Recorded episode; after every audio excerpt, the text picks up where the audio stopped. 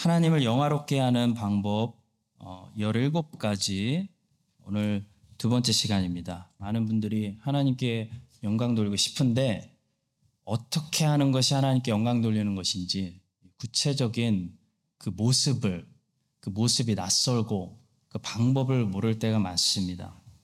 그래서 어, 토마스 왓슨이 어, 가리키는 하나님을 영화롭게 하는 방법 17가지를 우리가 몇 주 동안 수요 예배 때 살펴보면서 아, 이렇게 하는 것이 하나님께 영광이 되는 것이구나라는 것을 깨닫는 역사가 있기를 바랍니다. 먼저 지난주에 배웠던 세 가지 방법을 좀 복습부터 해보겠습니다. 어, 첫째는 하나님께 영광 돌리는 구체적인 방법. 첫 번째는 우리가 순수하게 하나님의 영광만을 목적 삼을 때 그분께 영광 돌릴 수 있게 된다 라는 것을 배웠습니다. 영광이라는 것은 그 특성상 나눌 수가 없다고 했습니다. 하나님이 90% 가져가시고 내가 10% 가져갈 수 없는 것이 영광이라고 했습니다. 그래서 하나님께 우리가 영광 돌리려면 우리는 모든 영광, 모든 영광이 다른 곳으로 분배되지 않고 하나님께만 돌아가도록 해야 한다는 것을 배웠습니다. 하나님이 우리와 공유하시는 것이 있고 우리가 공유하지 않으시는 것이 있는데요. 사랑, 지혜, 생명 이런 거 우리와 공유하시는 것들이고 또 은혜, 자비 이런 거는 전적으로 우리를 위한 것입니다. 우리의 몫이죠. 왜냐하면 하나님은 은혜와 자비를 필요로 하는 분이 아니시기 때문입니다. 은혜와 자비는 용서가 필요한 불쌍한 사람들에게 필요한 것이죠. 자, 그러나 하나님이 절대로 공유하시지 않으실 뿐더러 오히려 피조물들에게 항상 달라고 요구하시는 두 가지가 있는데요. 바로 영광과 찬송입니다. 나는 여호와니 이는 내 이름이라.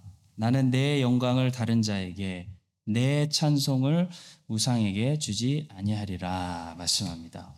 따라서 우리는 사랑과 지혜 같은 것들은 하나님과 공유하고 은혜와 자비는 우리의 몫으로 잘 받아서 충만히 누리고 영광과 찬송은 오직 하나님께만 돌려드려야 하는 것이지 영광을 탐내고 아담처럼 영광을 차지하려고 하면 예, 범죄하게 되고 예, 우리가 스스로 우상이 되고 하나님처럼 되려고 되고 우상이 되면 멸망한다라는 것을 잊지 말아야겠습니다. 하나님께만 모든 영광을 돌려드려야 합니다. 세례 요한이 말한 것처럼 그는 흥하여야 하겠고 여러분과 저는 갈수록 쇠하여야 하겠습니다. 라는 그런 모토로 우리가 살아갈 때 하나님께 영광 돌릴 수 있습니다. 그리고 우리도 더 비록 이 땅에서 이름도 없이 사라지겠지만 건강하고 행복한 피조물들이 되는 줄로 믿습니다. 자, 두 번째는 지난 시간에 우리는 솔직하게 우리의 죄를 자백할 때 하나님을 영화롭게 한다 배웠습니다. 죄 고백이 하나님께 영광을 돌리게 되는 이유는 우리가 죄를 고백할 때, 다시 말해 죄를 인정할 때, 우리의 잘못을 시인하고 하나님이 맞습니다. 라는 사실을 인정하는 것이기 때문입니다. 여호수아가 아간에게 이렇게 말했죠. 여호수아 7장 19절.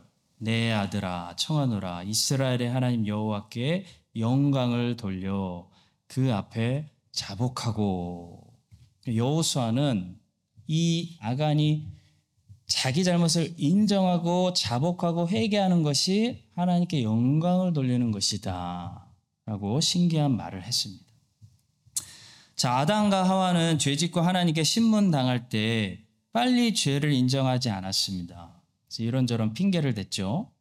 그 핑계를 자세히 들어보면 아담과 하와가 오히려 하나님을 신문하고 있는 것 같습니다.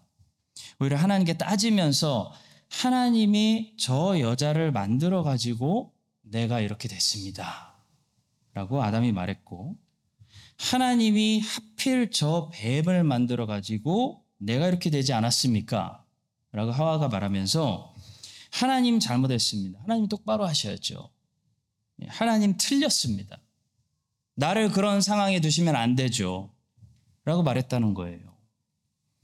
우리도 죄를 회개하지 않는 상태에 있다면 그렇게 말하고 있는 것과 같은 것입니다. 하나님이 나를 그런 어려운 상황에 넣으셔가지고 내가 이렇게 된 거 아닙니까? 이렇게 반역하고 있는 상태에 있는 것과 같은 것이에요. 그래서 성도 여러분, 우리가 만약에 회개한다는 것은 이걸 인정한다는 거예요. 내가 틀리고 내가, 내가 입이 100개라도 내가 틀렸고요. 하나님이 옳았습니다. 라는 것을 인정하는 것이기 때문에 우리 죄의 고백이 항상 하나님께 영광을 돌리게 되는 것입니다. 하나님은 선하십니다. 라는 고백이 되는 것입니다. 자, 사순절 기간에 우리가 해야 될 것은 하나님의 선하심을 인정하고 나의 죄를 발견하고 내 죄를 인정하는 것입니다. 하나님, 내가 죄인입니다. 라는 것을 인정하는 거죠. 이 사순절 기간에 우리가 각자 자기의 죄를 깊이 성찰하며 이 죄의 고백으로 하나님께 영광 돌릴 수 있게 되기를 바랍니다.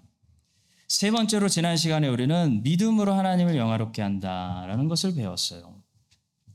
로마서 4장 20절은 이렇게 말씀하죠. 아브라함은 믿음에 견고하여 하나님께 영광을 돌리며 히브리서는 믿음으로 하나님을 기쁘시게 한다라고 얘기하고 로마서는 믿음으로 하나님께 영광 돌린다라고 말해요.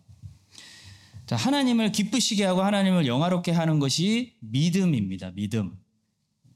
아브라함은 눈에 보이는 현실과 귀에 들리는 하나님의 말씀 사이에서 눈에 보이는 현실을 현실로 받아들이는 것이 아니라 귀에 들리는 하나님의 약속의 말씀을 현실로 받아들임으로써 눈에 보이지 않는 하나님이 상천하지의 하나님이다.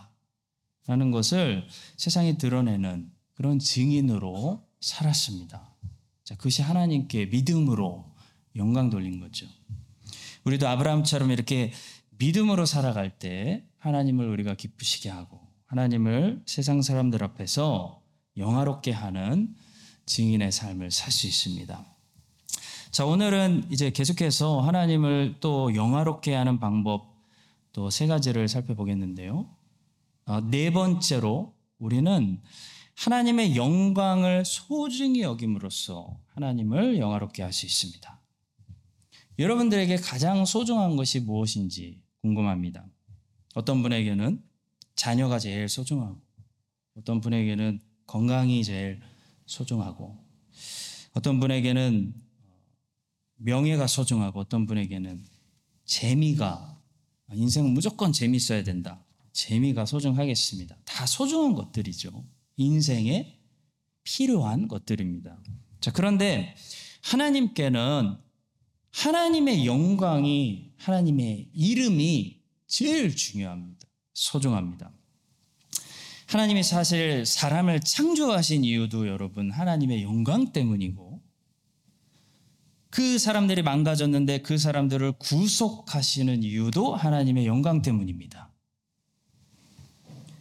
그래서 존 파이퍼는 하나님이 우리를 계속 용서하시고 계속 받아주시는 이유가 우리를 향한 하나님의 사랑이기 전에 자기의 이름과 자기의 영광을 향한 사랑 때문이다. 라고 말했는데요. 이 얘기를 처음에 딱 들었을 때는 이게 서운하게 느껴질 수 있습니다. 저는 처음에 서운하더라고요. 저는 하나님이 저를 이 나이 이때까지 계속 용서해 주시고 계속 포기하지 않으시고 붙드시는 이유가 하나님이 저를 사랑해서 제가 하나님 눈에 사랑스러워서 그런 줄 알았는데요. 그런 이유도 있겠지만 그게 첫 번째 이유가 아니라 하나님이 저를 계속 받으시는 이유가 자기 영광과 자기의 이름과 자기의 나라를 위해서라는 사실이라는 거예요. 저뿐만 아니라 여러분들도 마찬가지. 자, 처음에 이 사실을 듣고 좀 서운했는데 곰곰이 생각할수록 오히려 이것이 저에게 참 다행이라는 생각이 들었어요. 반대로 생각해 보니까 하나님이 나를 계속 용서해 주시고 계속 받아주시는 그 이유가 만약에 저에게 있다면 그 사랑은 굉장히 위태로운 사랑이겠다. 불안하겠다. 그런 생각이 들었습니다. 근데 다행히도 하나님이 여러분과 저를 계속 받으시고 사랑해 주시는 근거가 우리에게 있지 않고 하나님 자신에게 있다면 자신의 이름과 자신의 영광 때문에 자기의 나라 때문에 계속 포기하지 않으시고 우리를 사랑해 주신다면 이건 확실히 믿을 수 있는 흔들리지 않는 사랑이구나. 이 사실을 깨닫게 되는 것입니다. 자, 성경에 보시면 하나님께서 선지자들을 통해 그 사실을 선포하세요. 가르치세요. 하나님이 범죄하는 이스라엘을 끝장내지 않으시고 계속 포기하지 않으시고 신실하게 사랑해 주시는 이유가 이스라엘에게 있는 것이 아니라 하나님 자신에게 있다라는 사실을 말씀해 주시는 그런 말씀들이 많이 있습니다. 이사야 48장 9절에서 이렇게 말씀하십니다. 내 이름을 위하여 내가 노하기를 더디할 것이며 내 영광을 위하여 내가 참고 너를 멸절하지 아니하리라. 시편 106편 6절부터 8절을 한번 들어보십시오. 우리가 우리의 조상들처럼 범죄하여 사악을 행하며 악을 지었나이다. 우리의 조상들이 애굽에 있을 때 주의 기한 일들을 깨닫지 못하며 주의 크신 인자를 기억하지 아니하고 바다 곧 홍해에서 거역하였나이다. 그러나 여호와께서는 자기의 이름을 위하여 그들을 구원하셨으니 그의 큰 권능을 만인이 알게 하려 하심이로다 말씀합니다. 제가 예전에 시카고에 잠깐 살았었는데요. 그때 시카고 불스 농구팀이 어느 날 엄청난 뉴스를 발표했어요. 바로 어, 데니스 로드맨이라는 선수를 영입한다는 뉴스였습니다. 데니스 로드맨은 어, 당시 문제가 많은 선수였습니다. 마이클 조던하고 스카티 피펜하고 친하지도 않은 사이였어요. 그 전에 어, 거의 격투기 할 정도로 디트로이트하고 서로 붙은 적이 있었기 때문에 사이가 안 좋았습니다. 그런데도 시카고 불스는 데니스 로드맨 영입을 밀어붙였고 거기에 조던과 피펜도 그 누구도 신기하게 반대하는 사람이 없었습니다. 아무도 좋아하지 않았고 원수처럼 싸운 적도 있고 도덕적으로 미국에서 문제가 많기로 유명했던 이 데니스 로드맨을 영입을 한다고 하는데 정말 놀라운 것은요. 시카고에서 그걸 반대하는 사람이 아무도 없었다는 거예요. 오히려 welcome 하는 거예요. 왠지 아십니까? 시카고가 다시 우승하려면 데니스 로드맨 같이 골 밑에서 싸워주고 리바운드를 잡아줘야 하는 몸을 사리지 않는 이 자신을 던지는 터프한 파워포워드가 필요하다는 것을 시카고 사람들은 누구나 인식하고 있었기 때문이에요. 결국 시카고 불스는 그때 데니스 로드맨을 데려왔고 그것이 성공적이어서 세 번의 우승을 더 추가했습니다. 여러분 아시는지 모르겠지만 마이클 조던이 데니스 로드맨을 별로 좋아하지 않았습니다. 사이가 안 좋았습니다. 그런데도 마이클 조던은 데니스 로드맨을 꽉 붙들었습니다. 왜냐하면 마이클 조던이 원하는 우승에 데니스 로드맨만큼 온몸을 던져서 헌신하는 선수가 없었기 때문입니다. 자, 하물며 하나님은요, 여러분과 저를 너무나 사랑하십니다. 일단 너무나 사랑하세요. 그런 여러분과 제가 하나님이 제일 중요하게 생각하시는 하나님이 너무 중요하게 생각하시는 하나님의 영광과 하나님의 이름을 위해서 싸우고 하나님 나라를 확장시키는 일에 우리가 온몸을 던져서 헌신하는 사람들이 된다면 하나님께서 자기의 영광을 위해서라도 자기의 나라를 위해서라도 그런 종들을 아끼시고 존귀하게 여기시지 않겠습니까, 여러분? 우리는 하나님이 가장 중요하게 생각하시는 그 하나님의 영광을 우리도 가장 중요하게 생각하며 살아갈 때 하나님께 영광 돌리는 사람들이 될 수 있습니다. 이 사실을 기억하시고 하나님이 가장 중요하게 생각하시는 그 하나님의 영광을 위해서 온몸을 아끼지 않고 던져서 싸우시고 헌신하는 그럼 하나님 눈에 정말 소중한 사람들, 고마운 사람들, 존귀한 사람들 되시기를 예수님의 이름으로 간절히 축복합니다. 자, 다섯 번째로 우리는 많은 열매를 맺음으로써 하나님을 영화롭게 할 수 있습니다. 먼저 다음과 같은 이 관련 구절들을 한번 어, 다 함께 읽어보겠습니다. 먼저 요한복음 15장 8절 오늘 본문 말씀입니다. 우리 함께 읽겠습니다. 너희가 과실을 많이 맺으면 내 아버지께서 영광을 받으실 것이요. 과실을 맺는 것도 중요한데요. 과실을 많이 맺는 것도 중요합니다. 우리는 과실을 많이 맺을수록 하나님께 더 많은 영광을 분명히 올려드리게 됩니다. 저렇게 말씀하시는 것처럼. 여러분, 아무리 맛있는 음식도 식당에 갔는데 하나 만드는데 한 시간 걸린다면 그 식당에 다시 가시겠습니까? 맛있는 것도 중요한데요. 맛있는 음식을 많이 잘 만들어내야 그게 좋은 식당이죠. 손님을 한 사람밖에 받지 못한다면 그건 아무리 맛있는 걸 만들어도 좋은 식당이 아닙니다. 아무리 좋은 설교라도 그 좋은 설교를 많이 할 수 있어야 그것이 좋은 설교자입니다. 좋은 설교 하나 준비하는데 일주일 내내 그 설교 한 편만 준비하는 것은요, 좋은 설교자가 아니라고 생각합니다. 제가 역사를 공부할 때 보니까 역사의 유명한 설교자들은 엄청나게 방대한 양의 설교들을 한 설교자, 설교자들이었지 오래 준비해서 뭐 좋은 설교 한 편을 설교하는 사람들이 아니었습니다. 오웬, 백스터, 휘필드, 웨슬리, 스펄전 이런 사람들은요. 설교 하나하나가 좋기도 하지만 엄청난 분량의 설교를 세상에 쏟았습니다. 많은 열매를 맺는 것도 중요합니다, 성도 여러분. 평생 나무를 가꿨는데 열매를 많이 내지 못하고 겨우 하나 맺는 나무는 참 주님께 죄송스러운 나무입니다.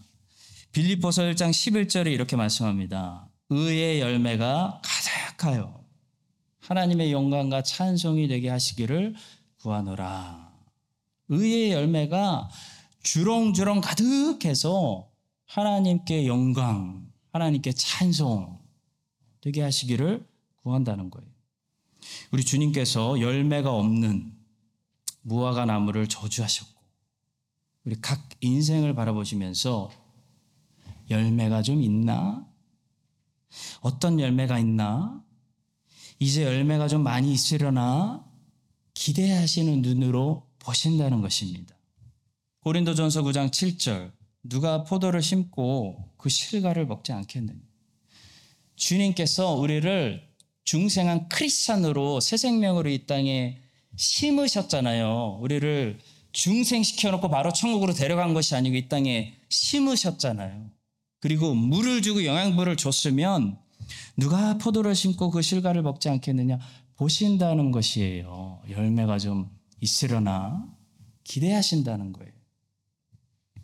그리스도께서 마리아를 칭찬하신 것은 그녀의 작은 사랑이 아니라 많은 사랑 때문이었습니다.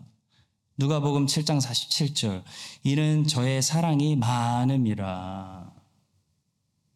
여러분 달란트에 비유해서는 달란트에 비해서 우리 우리는 주인이 이 다섯 달란트 받았던 종과 두 달란트 받았던 어, 종을 똑같이 칭찬하셨다는 사실을 보게 됩니다. 그리고 그 사실을 아, 좋아합니다. 왜냐하면 주님께서 투자하신 것에 비교하면 그들이 똑같이 열심히 두 배씩을 남겼기 때문이겠죠. 자, 그런데 여러분, 나중에 주인이 이 한 달란트 묻어두었던 종에게서 그 한 달란트를 뺏어서 누구에게 줬는지 아세요? 누구에게 주죠? 열 달란트 가지고 있는 종에게 줍니다. 왜 그 종에게 줄까요? 그 종을 더 사랑해서일까요? 아닙니다. 사랑은 똑같아요. 제가 부모가 돼서 자식을 키워보니까 사랑은 진짜 똑같, 똑같더라고요. 둘 다 사랑해요. 근데 자꾸 첫째에게 더 시키고 부탁하게 됩니다. 왠지 아세요? 더 능숙하기 때문이에요. 다른 거 아니에요. 첫째가 아직은 더 잘할 거라는 걸 알고 시키는 거죠. 신뢰하는 거죠. 주인이 한 달란트를 뺏었습니다. 그리고 열 달란트를 가지고 있는 종에게 맡기고 있는 것은요. 그 종이 더 능숙한 종이기 때문이라, 때문인 것이에요. 이 종이라면 이 한 달란트도 잘 활용해서 최대한의 이익을 남길 것이야. 라는 이 주인의 마음에 신뢰가 있는 거죠. 신뢰. 여러분 자식들 중에 그런 자식 있지 않으신가요? 다 사랑하죠. 근데 그 아이는 확실해 라는 그런 신뢰가 가는 자식이 있지 않겠습니까? 그런 겁니다. 다섯 달란트 맡아서 다섯 달란트 남긴 종도 착하고 충성된 종이고 두 달란트 받아서 두 달란트 남긴 종도 착하고 충성된 종이지만 주인은 다섯 달란트 맡아서 다섯 달란트 남긴 종에게 한 달란트를 더 맡기시고 앞으로 더 큰 일들을 더 자주 맡기시는 거예요. 왜냐하면 이 종에게 맡기면 확실하거든요. 능숙하거든요. 주님은 감당할 시험만을 주시는데 이 종이 더 많은 시험들을 능숙하게 감당할 수 있다는 것을 주님은 아시기 때문입니다. 성도 여러분, 이런 차원에서 우리는 더 많은 시험들을 감당할 수 있는 그런 주님이 보실 때 능숙한 종들이 될 수 있도록 그래서 하나님께 더 많은 영광을 돌려드릴 수 있는 사람들로 계속 성장해야 하는 것입니다. 주인이 한 달란트를 뺏어서 열 달란트 가지고 있는 가장 그릿이 큰 종에게 주신 다음에 하시는 말씀을 들어보십시오. 무릇 있는 자는 받아 풍족하게 되고 없는 자는 그 있는 것까지 빼앗기리라. 자, 주님은 우리가 있는 자는 받아 풍족하게 된다는 거예요. 주님은 우리가 계속 성장해서 더 많은 열매들을 맺고 더 많은 달란트들을 감당할 수 있으며 더 능숙한 사람들이 될 때 더 많은 영광을 받으시는 것입니다. 그래서 하나님이 기뻐하시는 자들은 어떤 사람들일까요? 잘 성장하는 사람들입니다. 하나님이 기쁘시게, 기쁘시게 하는 사람들은 잘 성장하는 사람들이 처음부터 완벽한 사람이 아니라 무서운 속도로 잘 잘하는 사람들을 하나님은 주목하십니다. 처음에는 한 달란트 아니면 반 달란트 그 다음에는 두 달란트, 그 다음에는 다섯 달란트, 그 다음에는 스무 달란트, 백 달란트, 천 달란트. 계속 성장하는 사람들을 하나님은 주목하시고, 하나님은 자꾸 더 키우시고, 그 나무를 자꾸 더 키우시고, 더 많은 것들을, 숙제를 맡겨주신다는 것이죠. 여러분, 이 사실을 기억합시다. 하나님은 자기 사업에서 절대로 손해 보시는 분이 아닙니다. 이 달란트 비유에 나오는 주인의 모습 한번 보시죠. 달란트 비유에 나오는 주인의 모습에서 알 수 있는 것처럼 하나님은 투자해서 열매가 안 나오면 촛대를 옮겨버려서 손해와 적자를 막으시는 분이시고 투자해서 열매가 잘 나오면 막 터지면 거기에 더 좋은 것들을 막 쏟아 부으시고 투자해서 더 많은 이익과 열매를 거두시는 분이십니다. 그래서 있는 자는 더 풍족하게 되고 없는 자는 그 있는 것까지 빼앗긴다는 말씀이 그런 거죠. 교회도 마찬가지고 민족도 마찬가지고 개인도 마찬가지입니다. 성도 여러분, 우리가 한국 사람이고 우리가 지금 크라이처치에 살고 있는 크리스찬이라면 한 가지 분명한 사실은 여러분들 동의하시는지 모르겠는데요. 저는 그렇게 생각합니다. 한 가지 분명한 사실은 하나님이 우리에게 좀 비싼 투자를 많이 하셨다는 거예요. 여러분 동의하십니까? 동의 안 하시나 보네요. 여러분 우리가 한국 사람이고 이 시대에 살고 있는 코리안이고 뉴질랜드 크라이처치에 살고 있는 크라시, 크리스찬이라면 여러분 우리는 극상품 포도나무일 가능성이 굉장히 높습니다. 우리가 무슨 지금 미개의 국가에서 사는 것도 아니고 당장 물 걱정해야 되고 영양실조 걱정하면서 온 에너지를 거기다 쏟아야 되는 그런 사람들이 아니잖아요. 그렇다면 하나님은 굉장히 우리에게 투자를 많이 하셨고 그 얘기는 하나님이 여러분과 저의 인생을 이렇게 보시면서 많은 열매들, 우리는 많은 열매들을 기대하고 계시다는 것입니다. 우리는 많은 열매를 맺어야 되는 그런 인생들이 분명해 보입니다. 이 사실을 여러분 기억하시고 여러분과 제가 많은 열매 맺는 인생들이 될 수 있기를 간절히 축복합니다. 많이 열매 맺는 나무는 세 가지 특징을 가지고 있습니다. 하나는 계속 자라고 성장하고 있다는 증거를 가지고 있습니다. 여러분 그런 증거를 확인하셔야 돼요. 계속 자라고 성장하고. 또 하나는 올해는 작년보다 내년에는 올해보다 해가 갈수록 더 많은 열매들을 맺는다는 특징을 가지고 있고 마지막 세 번째는 중요한데요. 마지막 세 번째는 그 얘기는 많은 열매들을 맺는다는 얘기는 농부가 늘 우리에게 더 좋은 것들을 투자한다는 것입니다. 5년 전하고 지금하고 농부가 투자하는 것이 달라진다는 거예요. 더 많이 투자한다는 거예요. 열매들을 많이 맺은. 만약에 농부가 더 좋은 것들을 10년 전보다 더 좋은 것들을 투자하고 계시지 않다면 내가 열매를 맺지 않는 거예요. 여러분이 열매를 하나님께 많이 맺는 맺어 드릴수록 하나님은 여러분에게 더 좋은 것으로 투자하십니다. 농부가 열매도 맺지 못하는 나무에 비싼 비료를 주겠습니까? 잘 자라는 나무에 비싼 비료를 투자하는 거죠. 마찬가지로 왜 내 인생에는 좋은 것들이 없습니까? 좋은 것들 안 주십니까? 불평하지 말고 내가 얼마나 좋은 열매들을 하나님께 드리고 있는지부터 생각해야 됩니다. 아무리 안 좋은 환경이라도 반달란트의 환경을 주셨다면 반달란트로 또 반달란트를 남기고 있는 나무인지를 내가 먼저 하나님 앞에 점검해 봐야 된다는 거죠. 나에게 주신 이 한 달란트라는 환경과 능력을 가지고 먼저 한 달란트를 만들어서 주님께 두 달란트 열매를 드릴 때 주님께서 다시 새로운 두 달란트를 투자를 나에게 하시는 것이지 내가 열매도 맺지 못하는데 왜 하나님께서 열매도 맺지 못하는 인생에 좋고 비싼 것으로 투자하시겠습니까? 하나님은 손해 보시는 분이 아닌데 촛대로 옮기시는 분인데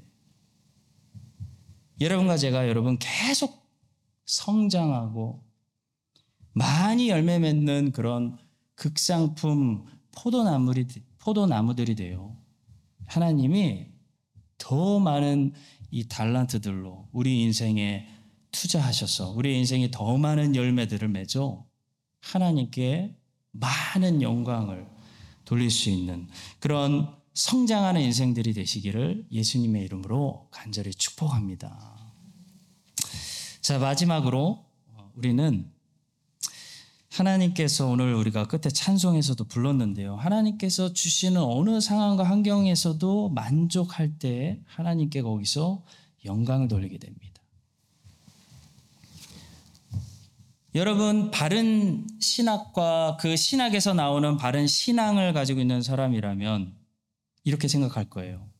크리스찬이 닥치는 모든 상황과 환경이 소극적으로 얘기하면 하나님이 허락하신, 허용하시는 상황이고 조금 더 적극적으로 이야기하면 하나님이 선택해서 우리에게 숙제로 맡겨주시는 환경이라는 사실을 믿을 겁니다. 자, 그럴 때 어떤 상황을 크리스찬이 맞이하든지 뭐 바벨론을 맞이하든지 사울의 창을 맞이하든지 지금 이 상황이 하나님이 위에서 판단하셔서 나에게 최선의 환경이기 때문에 감당하라고 맡겨주시는 감사한 환경으로 받아들이고 그 상황 속에서도 눈에 불을 켜고 지금 이 상황 속에서도 하나님께 마땅히 감사를 찾아내며 하나님이 주신 감사한 제목들을 부지런히 찾아내면 찾아내면서 하나님 때문에 그래도 감사하고 행복합니다. 라고 고백할 수 있는 사람들이 하나님께 믿음을 통해 하나님을 그 상황에서도 인정하는 것이기 때문에 하나님께 영광 돌린다는 거예요. 사도 바울이 그랬습니다. 사도 바울 perfect example. 사도 바울이 그랬어요. 여러분 바울이 어떤 삶을 살았는지 기억하십니까? 사도 바울에게 하나님이 사도 바울이 크리스찬이 된 다음에 전능하신 하나님이 고의적으로 사도 바울에게 허락하신 상황들이 어떤 상황들이었는지 여러분 기억하세요? 감당하라고 맡겨주신 상황들 절대 쉬운 상황들 아니었습니다, 여러분. 사도 바울은 자기가 하나님께 받은 상황들에 대해서 이렇게 말했습니다. 고린도서 11장 23절입니다. 내가 수고를 넘치도록 하고 옥에 갇히기도 더 많이 하고 매도 수없이 맞고 여러 번 죽을 뻔하였으니 거기까지만 말씀할게요. 더 길다는 거 우리가 알고 있어요. 여러분 이런 모든 상황들이 바울은 어떻게 생각했냐면 바울은 하나님이 위에서 판단하사 지금 자기에게 최선이라고 여기셨기 때문에 맡겨주신 상황들이었다고 고백했다는 것이에요. 아니, 오히려 감사했다는 것이. 주 예수의 영광과 나의 삶을 위해서 이게 최선의 상황을 주셨구나. 그 고백을 하고 고린도 서신을 쓴 후에도 바울의 상황은 전혀 좋아지지 않았습니다. 예루살렘에서 저렇게 고백한 후에 예루살렘에서 유대인들이 고소를 당해서 몇 번이나 죽을 뻔했고 죄세 신분이 돼서 로마로 압송되는 과정 속에서 하필 그 배가 난파돼서 죽을 뻔했고 간신히 살아남아서 섬에서 생존했는데 불을 쬐고 잠시 몸을 녹이고 있을 때 독사가 나와서 하필 바울을 물었습니다. 그래서 죽을 뻔했습니다. 그런 모든 최악의 상황들을 다 겪은 후에 바울이 로마에 망신창이가 돼서 도착해서 황제 재판을 받기 위해서 로마 감옥에 갇혀 있을 때 쓴 서신서에서 사도 바울은 이런 고백을 하고 있습니다. 빌립보서 4장 12절과 13절입니다. 내가 궁핍함으로 말하는 것이 아니니라. 어떠한 형편에든지 나는 자족하기를 배웠노니 나는 비천에 처할 줄도 알고 풍부에 처할 줄도 알아. 모든 일, 곧 배부름과 배고픔과 풍부와 궁핍에도 처할 줄 아는 일체의 비결을 배웠노라 말씀합니다. 사랑하는 성도 여러분. 자녀가 어, 부모와 부딪힐 때가 언젠가 제가 가, 아, 가만히 연구해 보니까요. 죄송합니다. 제가 제 가족들을 좀 연구해서 예, 연구해 보니까요. 부모는 자녀를 위해서 항상 최선을 판단합니다. 그렇죠? 부모는 항상 자녀를 위해서 최선을 판단해요. 그건 성경에도 있는 진리입니다. 마태복음 7장 11절. 너희가 악한 자라도 좋은 것으로 자식에게 줄줄 알거든. 주님도 인정하세요. 자, 그러니까 부모는 항상 자녀를 위해서 최고 좋은 것을 주려고 하는데 자녀가 부모와 언제 부딪히나 보니까 자녀가 자기가 스스로 판단하기에 이것은 최선이 아니에요. 저걸 주세요. 더 좋은 것을 주세요. 내놓으세요. 지금 주세요. 나중에 말고 지금 주세요. 라고 할 때 부딪히는 거죠. 신앙생활도 마찬가지입니다. 신앙생활 똑같습니다. 우리가 진짜 하나님을 내 아빠, 아버지, 부모로 믿는다면 우리에게 어떤 믿음이 있어야 되냐면요.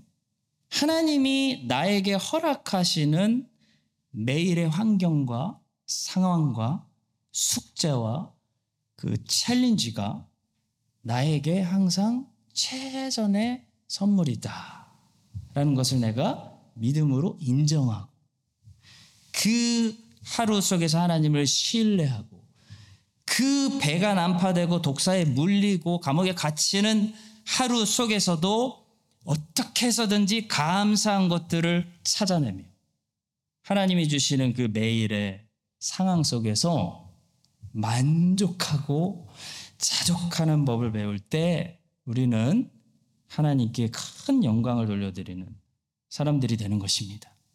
이 사실을 명심하시고 여러분들이 바른 신학으로 바른 신앙을 가지고 하나님을 믿고 있다면 여러분들에게 주어지는 그 매일의 환경이 우연이나 사고로 하나님의 실수로 일어나는 것이 아니고 하나님이 의도적으로 고의적으로 주시는 환경이라는 것을 여러분들은 알고 있을 것입니다.